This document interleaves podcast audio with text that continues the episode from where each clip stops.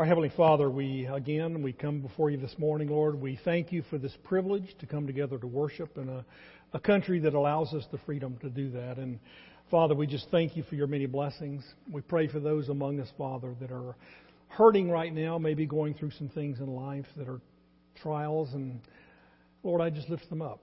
I pray that you'd heal their bodies, that you'd give them strength, that Father, you'd reassure them, give them peace, that may they feel and sense the presence of your Spirit and may they experience the power that comes from that. And I pray, Lord, that all of us would be changed by your Spirit and be drawn closer to you. Go with us now as we look into your word. I pray that you would open it up for us, reveal it to us. And Lord, I pray that we would take it to heart. In Jesus' name we pray. Amen. All right, why don't you all be seated? back when we were uh, living in Florida, we had some dear friends. Uh, I had a good friend. His name was Richie, and Richie and I did a lot of things together. We did, we fished. We spent a lot of time doing things. We had Bible study together. Went to church together. We moved from Florida. Went on to came out here to Dallas in the 80s, and uh, we kept in touch with Richie and his wife and their family. One day, uh, we were by this time up in Indiana, so a lot of years had passed. We got a, a note or a phone call, I forgot how she communicated it, let us know that Richie had bladder cancer, and um, it didn't look good because it had spread. And it wasn't long after that we went on our usually yearly getaway to get out of the snow. So we went down to Florida. That's where they were living, and we went by Orlando and visited with him and his wife. And um, he just looked like a lot of people who have gone through cancer treatment look. Um, he had no hair. His face was, was withdrawn. His stomach was extended, and his breathing was difficult. He was in pain. He didn't feel good. He just wasn't himself. And it wasn't uh, probably a couple of months after that that he died. And since that time, um, or really not since that time, but all of, of my life, I've always, I can look back and see that there are people in my life that have come into it that I always think and always feel like they died too early. And maybe you've experienced that too. Richie was, I think, in his 40s at that time. Just Friday, as a matter of fact, uh, two days ago, I'm sitting at the house and get a phone call, and my um, mother was telling me that uh, a friend of mine that we grew up with, that lives up, had lived up the street from us growing up, in fact, his sister is married to one of my brothers, so the families are very entwined. He had two granddaughters, and um, they were first year college students, and uh, they were going to a a ball game Friday, and a head a drunk driver hit them head on, and one of them died instantly, and the other was in emergency surgery, and I have not heard how she's doing. But then, you know, you look at that and you think to yourself, why is all this happening? You know, why do why do things like that happen? Why does a teenage girl like this, uh, first year of college, and so excited, why would they die in an automobile accident? And I know that all of us have been touched with grief and sadness and suffering, and we ask those same questions. And we're we you know we wonder what in the world am I as a Christian supposed to think, or how am I supposed to feel? And there's not a simple answer to this. There's not a simple answer as to why we go through trials in life in difficult situations and people die and we experience grief and heartache and suffering. And there's not a simple answer for that, nor is there a simple answer on how we're supposed to respond or feel. Because it's been my experience, not only in my own life, but dealing with other people, that everybody responds in different ways to the difficult situations that they face in life. I think there's a common belief, though, that seems to never go away. Um, and whenever something happens to us personally, I think whenever something happens to somebody else, we're very good at encouraging them. We're very good at lifting them up, that sort of thing. But when something happens to us, and I don't care who you are, I think we've all thought this at least, that when there's an ordeal in my life that has dragged me down and I'm worried, I'm hurting, I'm struggling with this, the question that is underneath, and I may not express it to anybody, but the question it goes something like this that if God was doing his job correctly, this wouldn't have happened. And I think all of us at one time or another have asked that and thought that. And again, we may not verbalize it because it sounds too unchristian to say out loud. We don't want to do that. So we tend to keep it to ourselves.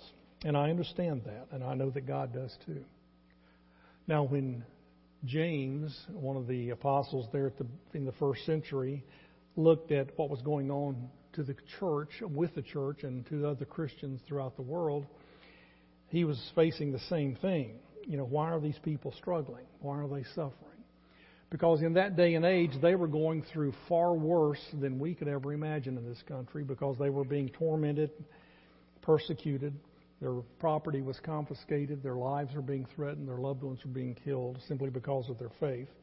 And they had scattered throughout the known world.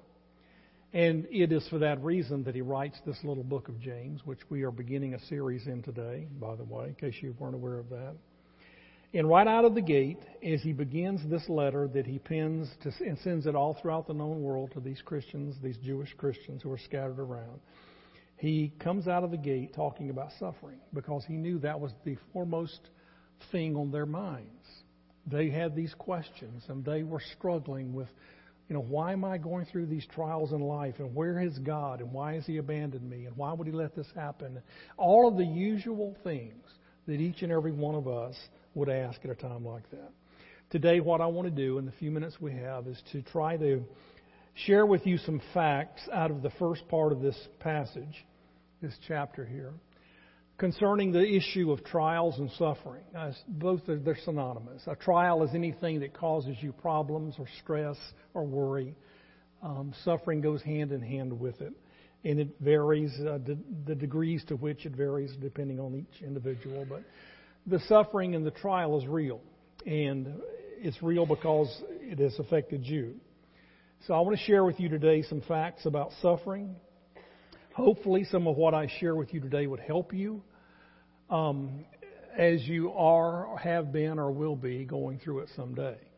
And so please listen and take to heart what is said. And if I can help you in any way, you feel free to come and see me, okay? Uh, my door's always open. I want to read this passage for you first. It's going to take a minute, but I just want to run through the first 12 verses of chapter 1 because it deals basically with this subject matter. And we're going to talk about this as we go through this today. So in James chapter 1, we're going to look at verses 1 through 12. It says, James, a servant of God and of the Lord Jesus Christ, to the twelve tribes scattered among the nations. Greetings. Consider it pure joy, my brothers and sisters, whenever you face trials of many kinds, because you know that the testing of your faith produces perseverance. Let perseverance finish its work so that you may be mature and complete, not lacking anything.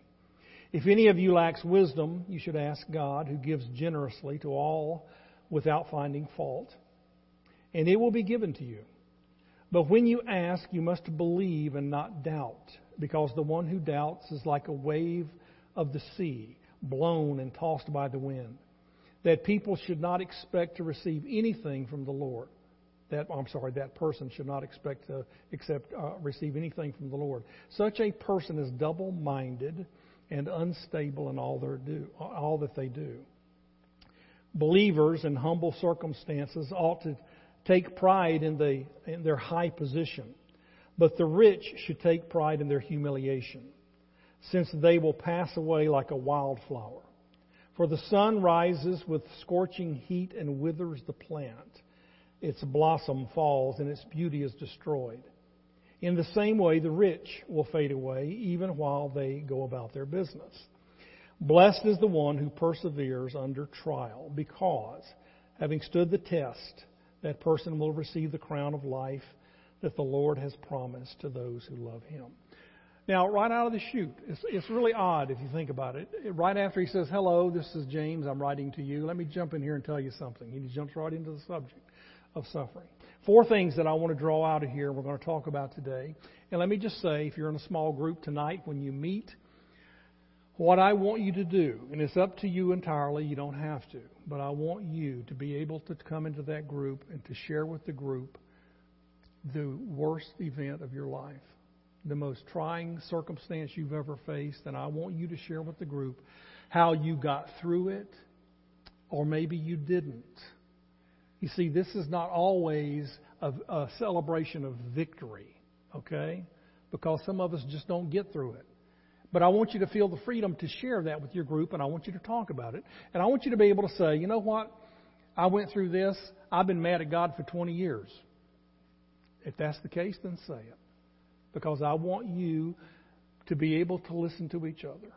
And if you are struggling with something in your life, I want you to be able to hear from other Christians whether they were able to find victory in this and to learn something, or whether they weren't and still struggling. Either way, let's not try to hide um, what's going on. I don't think that's a healthy thing to do. So let's be open and honest with each other. But that's one of the things that I want you to talk about tonight. If you're not in a group, jump in one. If you just do it for tonight, that's okay. Just jump in one, all right? Um, the first thing that I want you to see is this. Eventually, everyone is affected by suffering.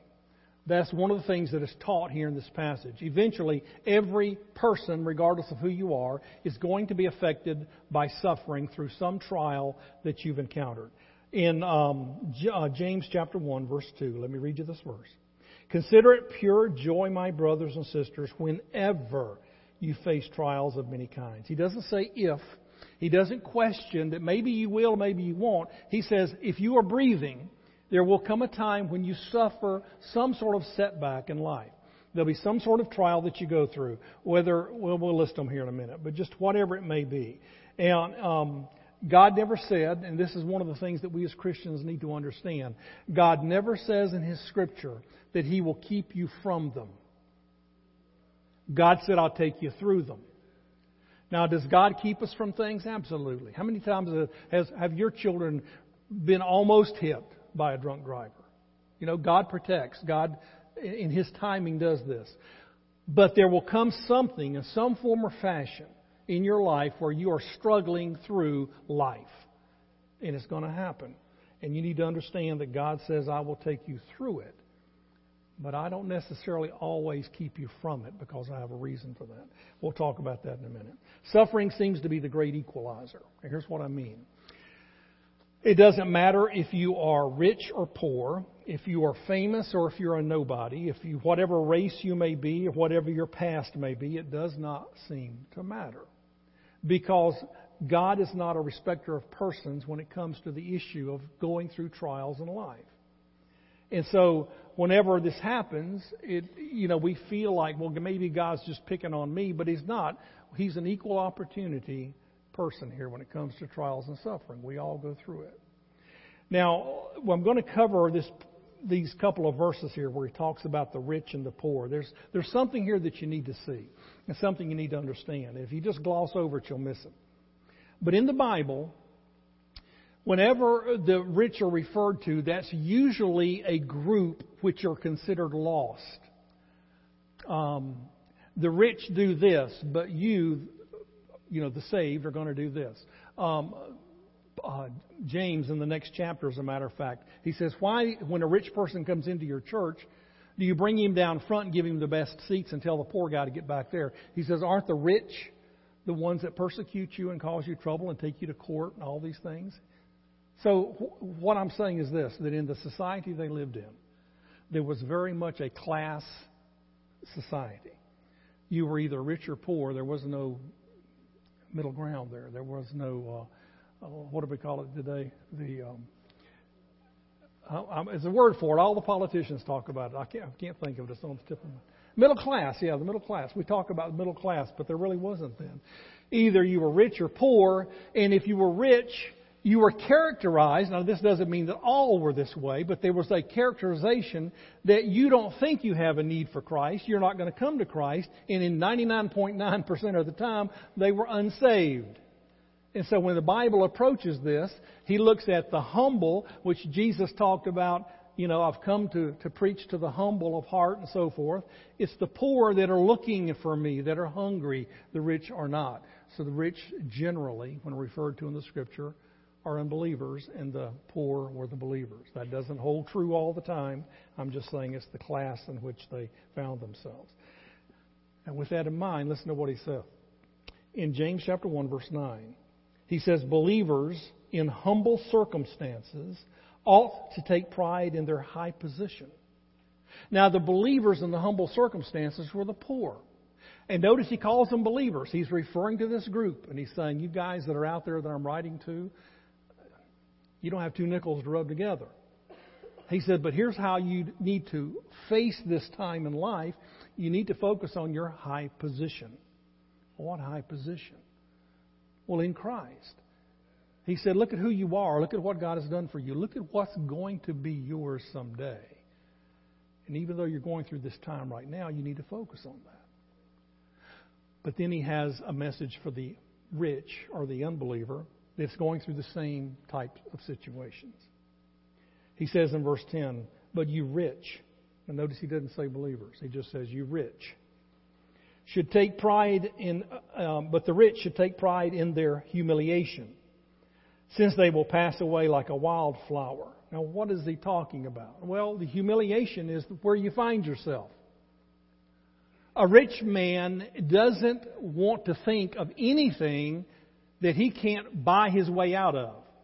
And for him to be able to suffer or to go through a hard time or to lose his child and so forth, he's humiliated and God is just bringing him down to size. And yet he's saying to this man, you ought to take pride or find cons- uh, console be consoled in this that your humiliation is going to result in something good. Next verse in verse 11. For the sun rises with scorching heat and withers the plant. Its blossom falls and its beauty is destroyed. In the same way, the rich will fade away even while they go about their business. He said, Look, you're a rich man, and you're not looking to get saved. You don't think you need it. So when God humbles you, whenever you start going through the trials of life, you need to understand that your, your humiliation is God giving you the opportunity to come to Him. Because there may never be an opportunity in your life where you ever are humbled to such a degree that you will seek the Lord. He said, the, the poor, they know where they're going. You need to find solace in that, that you know where you're going. But the rich, when you're going through this, then let God do His thing. And you let this drive you to the Lord. This is why in verse 12 he says, Blessed is the one who perseveres under trial, because having stood the test, that person will receive the crown of life that the Lord has promised to those who love Him. So, the first thing that I want you to see in this is that you are going to go through it, whether you are rich or poor, in good health or not. There will come a time in your life where you face trials, where you struggle, where you worry, where, where you're brought down emotionally in your suffering. Now, look at the second point, and that is this that suffering comes in many different varieties. It comes in many different varieties. Verse 2, he says this Consider it pure joy, my brothers and sisters, whenever you face trials of many kinds. You see, we can't just put a definition on a trial and try to make it, okay, you're in a trial or suffering when you lose a loved one. That's generally what we think of. That's the, the worst thing we can think of, would be a, a, a trial or, or suffer over that. But let me tell you what, what we're talking about here. The word here that's used when he says many kinds of trials or many kinds, I think in the King James it says various trials. The word itself means to spread out. In other words, he's saying whenever you face these things that are spread out. Now, this is where we get our English word polka dot from. We get the word polka dot from this Greek word.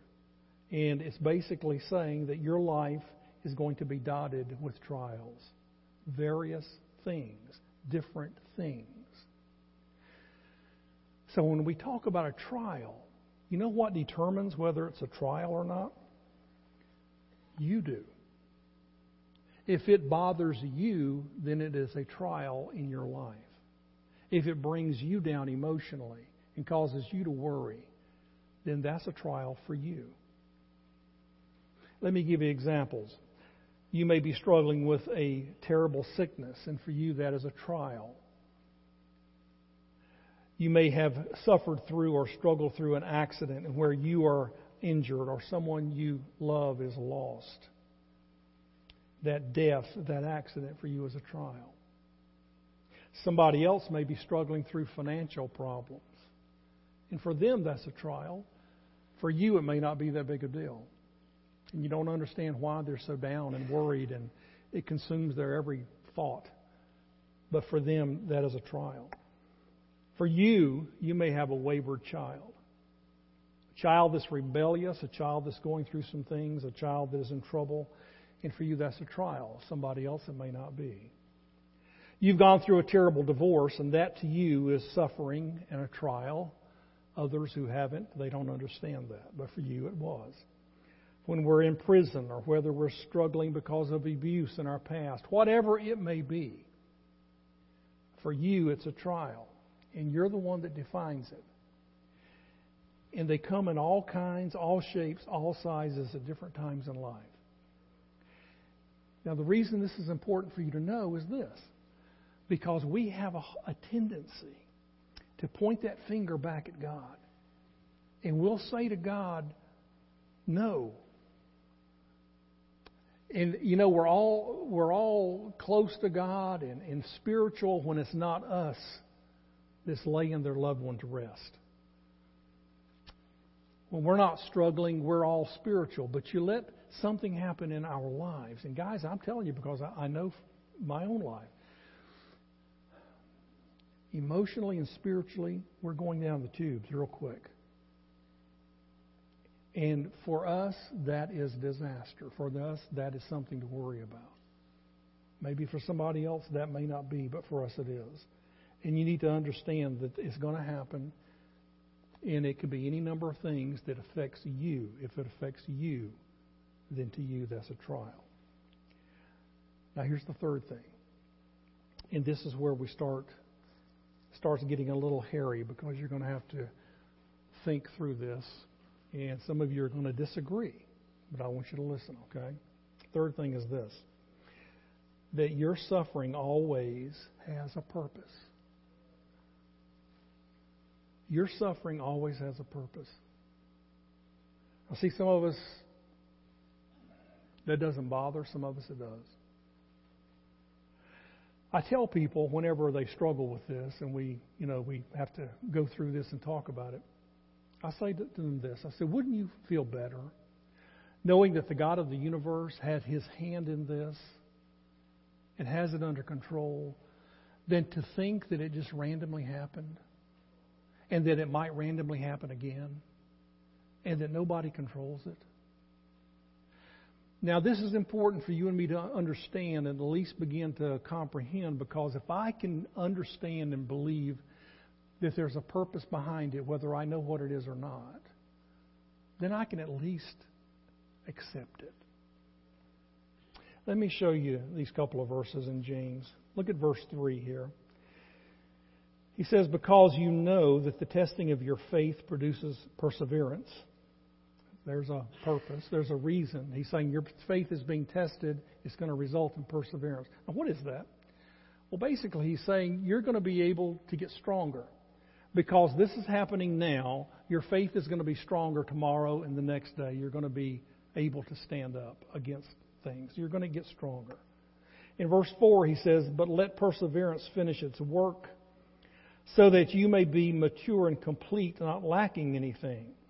All right, so somehow through this ordeal that you're going through, God's working on you to bring you to maturity spiritually. You're growing stronger. That's basically where He's going with this.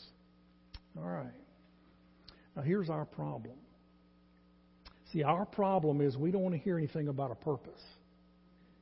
Because when we're going through it, we don't really care about a purpose. When we're going through it, we are demanding, and this is where a lot of us are, we're demanding to know why. We want to know where were you, God? Why did you let this happen? You should not have allowed this. This is unfair. And so for us to even think that, well, God allowed this somehow, that this was in the, the sovereignty of God and that somehow God allowed it, causes us problems. Because our image of God is all of a sudden comes under attack. Because you see, all this time we thought we were God. I thought I was in control. And God says, No, you're not. See, that was Job's problem. If, you you've ever read the book of Job, all this disastrous stuff happens to Job, and it tells you right there in the beginning of the book, God did it. And when it's all, as it goes through the process, and Job's friends come to him and tell him, You've done something terrible, you need to repent, Job keeps saying, No, I haven't. I'm a good man. I'm a good man, and this is not fair. And God is, if He knows what's going on, He'll fix it because God wouldn't do this because I'm a good man and it should not have happened to me. And then toward the end of the book, God finally speaks and He's basically saying to Job, Job, who do you think you are? Where were you when I created the world? Job, I'm God and I'm sovereign, and I'm sorry you can't understand that. But I'm not unfair. And what I'm doing in you, even now, Job, is changing your whole outlook on who I am. God had a reason for doing it. Job didn't want any part of that, didn't want to hear it. And God had to straighten him out. Sometimes, listen to me, sometimes there is no good purpose known to man for what we are going through. I can't figure it out, nor can you a disaster happens in our family, like just happened to my friends, why? I, who, who knows? I can't tell you. But what God is trying to convey to us is listen, I always have a purpose. And it doesn't mean that you have to understand it. And see, this is where we really rebel. Because you see, God, I want, I need to understand. And God's may be saying, and this is not always true, but may be saying, not this time. Not this time. There are several examples in the Bible where God did something and he had a purpose for doing it. Let me show you what I'm talking about. There was an incident in the New Testament when Jesus was walking along with his disciples, and they come upon a blind man. And the blind man had been blind from birth. And so the disciples take this opportunity to ask a theological question. And so the question goes like this Lord, our Master, tell us who sinned that this man was born blind? Was it him, or he had something to do with it, or was it his parents? That's a good question. I mean, my goodness, probably all of them were thinking about it or had thought about it. So one of them spoke up. And here's Jesus' answer in John chapter 9, verse 3. He says, Neither this man nor his parents sinned, said Jesus. But this happened so that the works of God might be displayed in him. What? what? the guy was born blind. For what? 30 years or so, he's been sitting here begging. And you're the God of the universe, and you did this, you allowed this, so that one day Jesus could come along and heal him and work a miracle. Yeah, that's pretty much it. It doesn't seem fair. God never gave me a vote. He never said, Is this okay with you? See the same thing with Lazarus. Lazarus, Jesus loved that man. He loved Mary and Martha, his sisters. He stayed at their home so many times. They lived in a little town called Bethany, and Jesus is a couple miles away. I think he was in Jerusalem or something, preaching and teaching, and Lazarus had fallen ill and was ready on the doorstep of dying. And they sent word to Jesus, Get over here because you've healed the sick before. We know you can fix it. We have all the faith in you. Get over here and heal this man, the man that you love. And Jesus waited two more days. And the Bible says that Lazarus died. And then Jesus said, Now let's go see him. And he comes up, and the first person he meets is Martha. And Martha's basically, Where were you if you had been here? If you had been here like you were supposed to be, this would not have happened. Now, oh, she's accusing him. Oh, she's mad. You were unfair because here's a guy you loved and you let him die. And Jesus' response was very simple. He says, Martha, have I, he said, have I not told you about the resurrection before?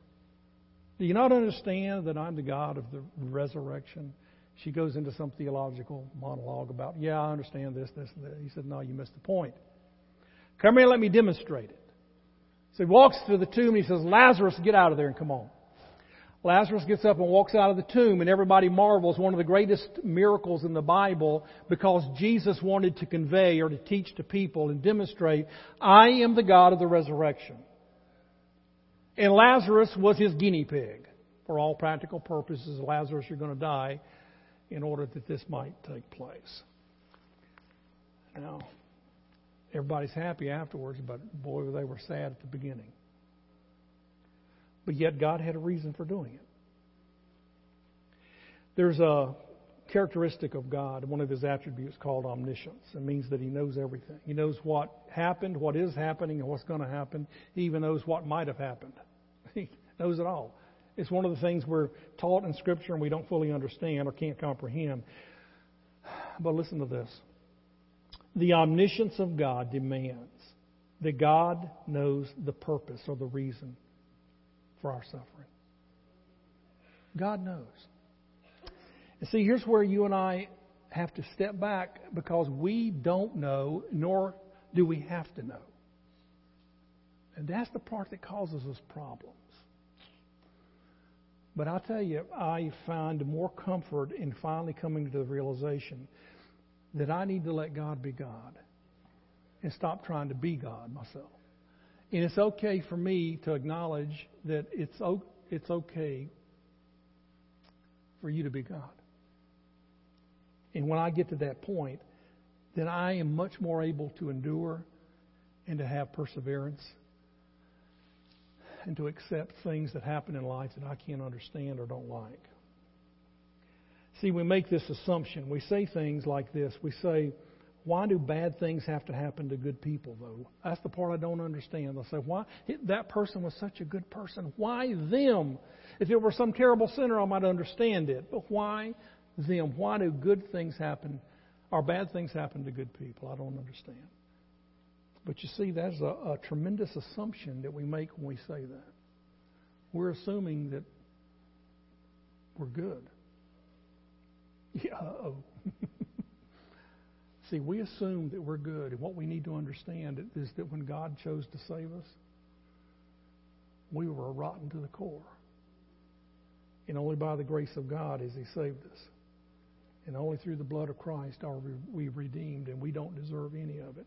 So the real question we ought to be asking, instead of pointing a finger at God, we ought to be saying, why do, why do good things happen to bad people? Because we need to get this in perspective that when it comes to my relationship to God and His relationship to me, I don't deserve anything. I don't deserve to have a family. I don't deserve to have money. I don't deserve to have good health. I don't deserve any of this because God says you're under the judgment of my wrath. But because of the blood of Christ, I have redeemed you. I have forgiven you. And I'm continually working in your life to change you and to mold you. But what you deserve, you're just lucky I didn't give you what you deserved. So when it comes right down to it, how do we charge him with injustice? How do we do that? We can't. And see, we as Christians have got to come to this understanding that I cannot charge God with being unjust to me. And so the thing is, I've got to be able to come to grips with the sovereignty of God and to say, yeah, things like this happen in the lives of God's children, and I cannot understand it, but I would rather have Him controlling it than to think that somehow He's not powerful enough to do that. And that somehow it randomly happens. I don't like random. I'm the kind of guy that likes to know that God's in charge and that I can trust Him. So, yeah, when James talks about having patience. You see, that's something that develops when you come to grips with sovereignty. I come to grips with you are God. Patience floods my life because I can now relax. And that's the beauty of it. Number four is this, and this is the last one. If you don't know what to do, I'm talking about during this time, if you don't know what to do, ask God for help. Now, here's what I mean by that. Whenever you are going through this ordeal, a lot of us, we're confused. A lot of times we're grieving. We are, our, our insides have been ripped out, it seems like. We're angry, uh, even though we may not admit it, we're angry. And we don't know. We don't know what to do. We don't know what to believe. Our whole world has been turned upside down. And it's usually during this time when we're so confused, we, we become immobile. Now, you know this from experience, either in your own life or somebody else's. That person will go into depression. That person will just sit there. That person will just let life go by because they don't know what to do. They got finances they need to take care of, and they can't. They just are unable. They have kids they need to take care of, but they just are unable. Decisions that need to be made, going to work, going to school, all of these things. But I can't because I'm so torn up. And what he's saying is this in that moment, when you lack wisdom, then you need to ask God for it. God didn't abandon you. It may be rough, it may be hard, but He didn't abandon you. You know, wisdom is one of those words that is taught in the Bible that we don't understand. It's not talking about knowledge. Wisdom in the Bible is this the person that knows what God has said and obeys it. That's the wise person. The person that does what he's supposed to do, does the right thing, does what is right, that's the person that the Bible says is wise. Here I am, I've just gone through the meat grinder, so to speak, and life is falling apart around me, and I'm sitting here and I don't know what to do and I don't know what the right thing is to do. I don't know what the next step in life should be. God says, Ask me. I didn't leave you. I didn't leave you. Verse 5 says this He says, If any of you lacks wisdom, you should ask God, who gives generously to all, without finding fault, and it will be given to you. I'm not here to beat you up, God says. I'm not finding fault. I'm here to help you. You need to know what to do. You need some direction. You need some help during this time. And I want you to know that you can come to me. But I want you to believe. It says in the next verse, but you ask, you must believe, he said. I want you to come with me, and I want you to say, basically, in effect, you're, you're dealing with your unbelief, you're dealing with your anger, you're coming to me saying, God, you are God. And I don't know what to do. And I don't have the answers, but I know that you do. And I am trusting you to take me through this. What do I do? And God says, I will show you. I'll show you. He said, and I will take care of you. In the Bible, this is referred to as surrender.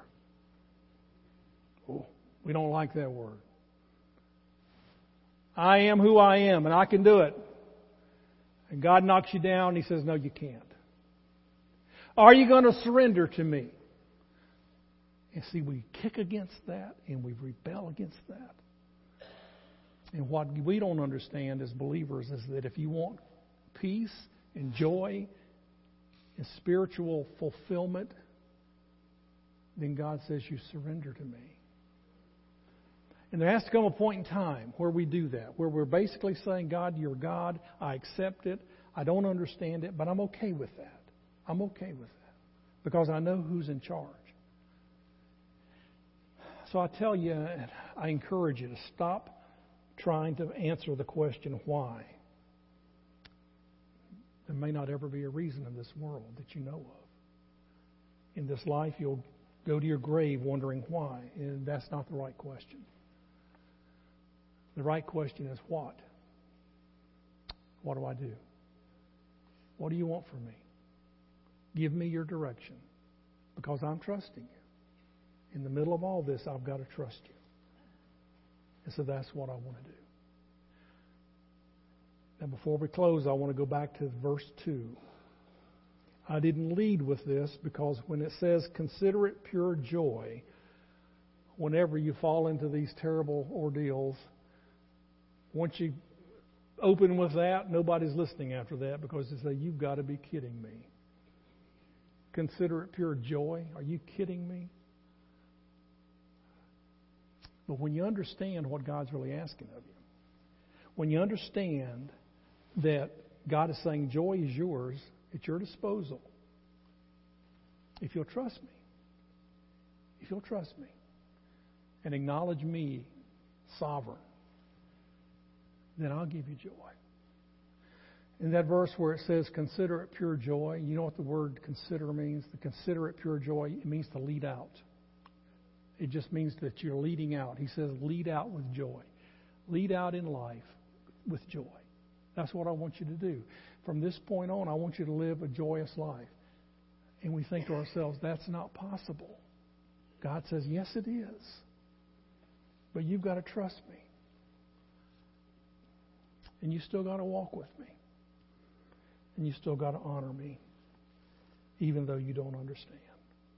And I guarantee you, from the authority of God's Word, that no matter what you're going through in life, that if you will begin to let it go and trust Him, then you begin to change. And that's what you're wanting. You can't change the circumstances, but the way you look at it will change. These are the four points. Everyone suffers sometime in life. That suffering comes in different ways. Suffering always has a purpose, even though we may not know what it is. And all we've got to do is ask the Lord to help us, and He will. He'll take us through it. I want to close with this one last verse. If you're here this morning and you're wondering what salvation is, let me read you this verse. 2 Corinthians chapter 5, verse 21. Listen to the verse. God made him, talking about Jesus, God made Jesus, who had no sin, to be sin for us, so that in him we might become the righteousness of God. One of the best verses in the Bible. Because here we are, we stood before God as sinners, and God said, Here's what I'm going to do.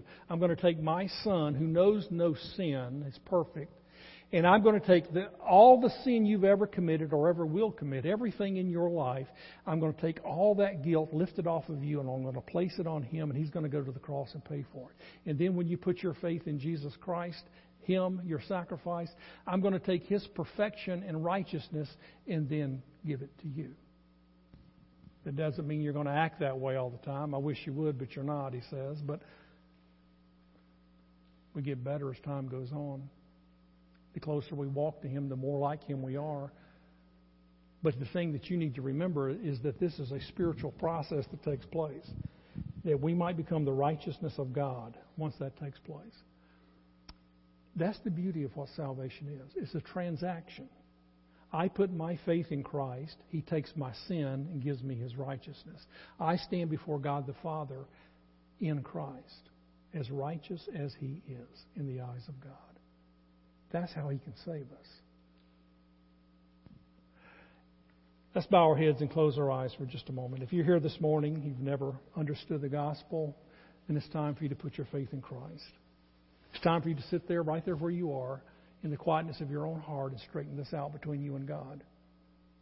Express to God that, yes, you acknowledge you're a sinner, but you understand that He has saved you, and you're accepting that. You're believing it. The Bible says, by faith you are saved.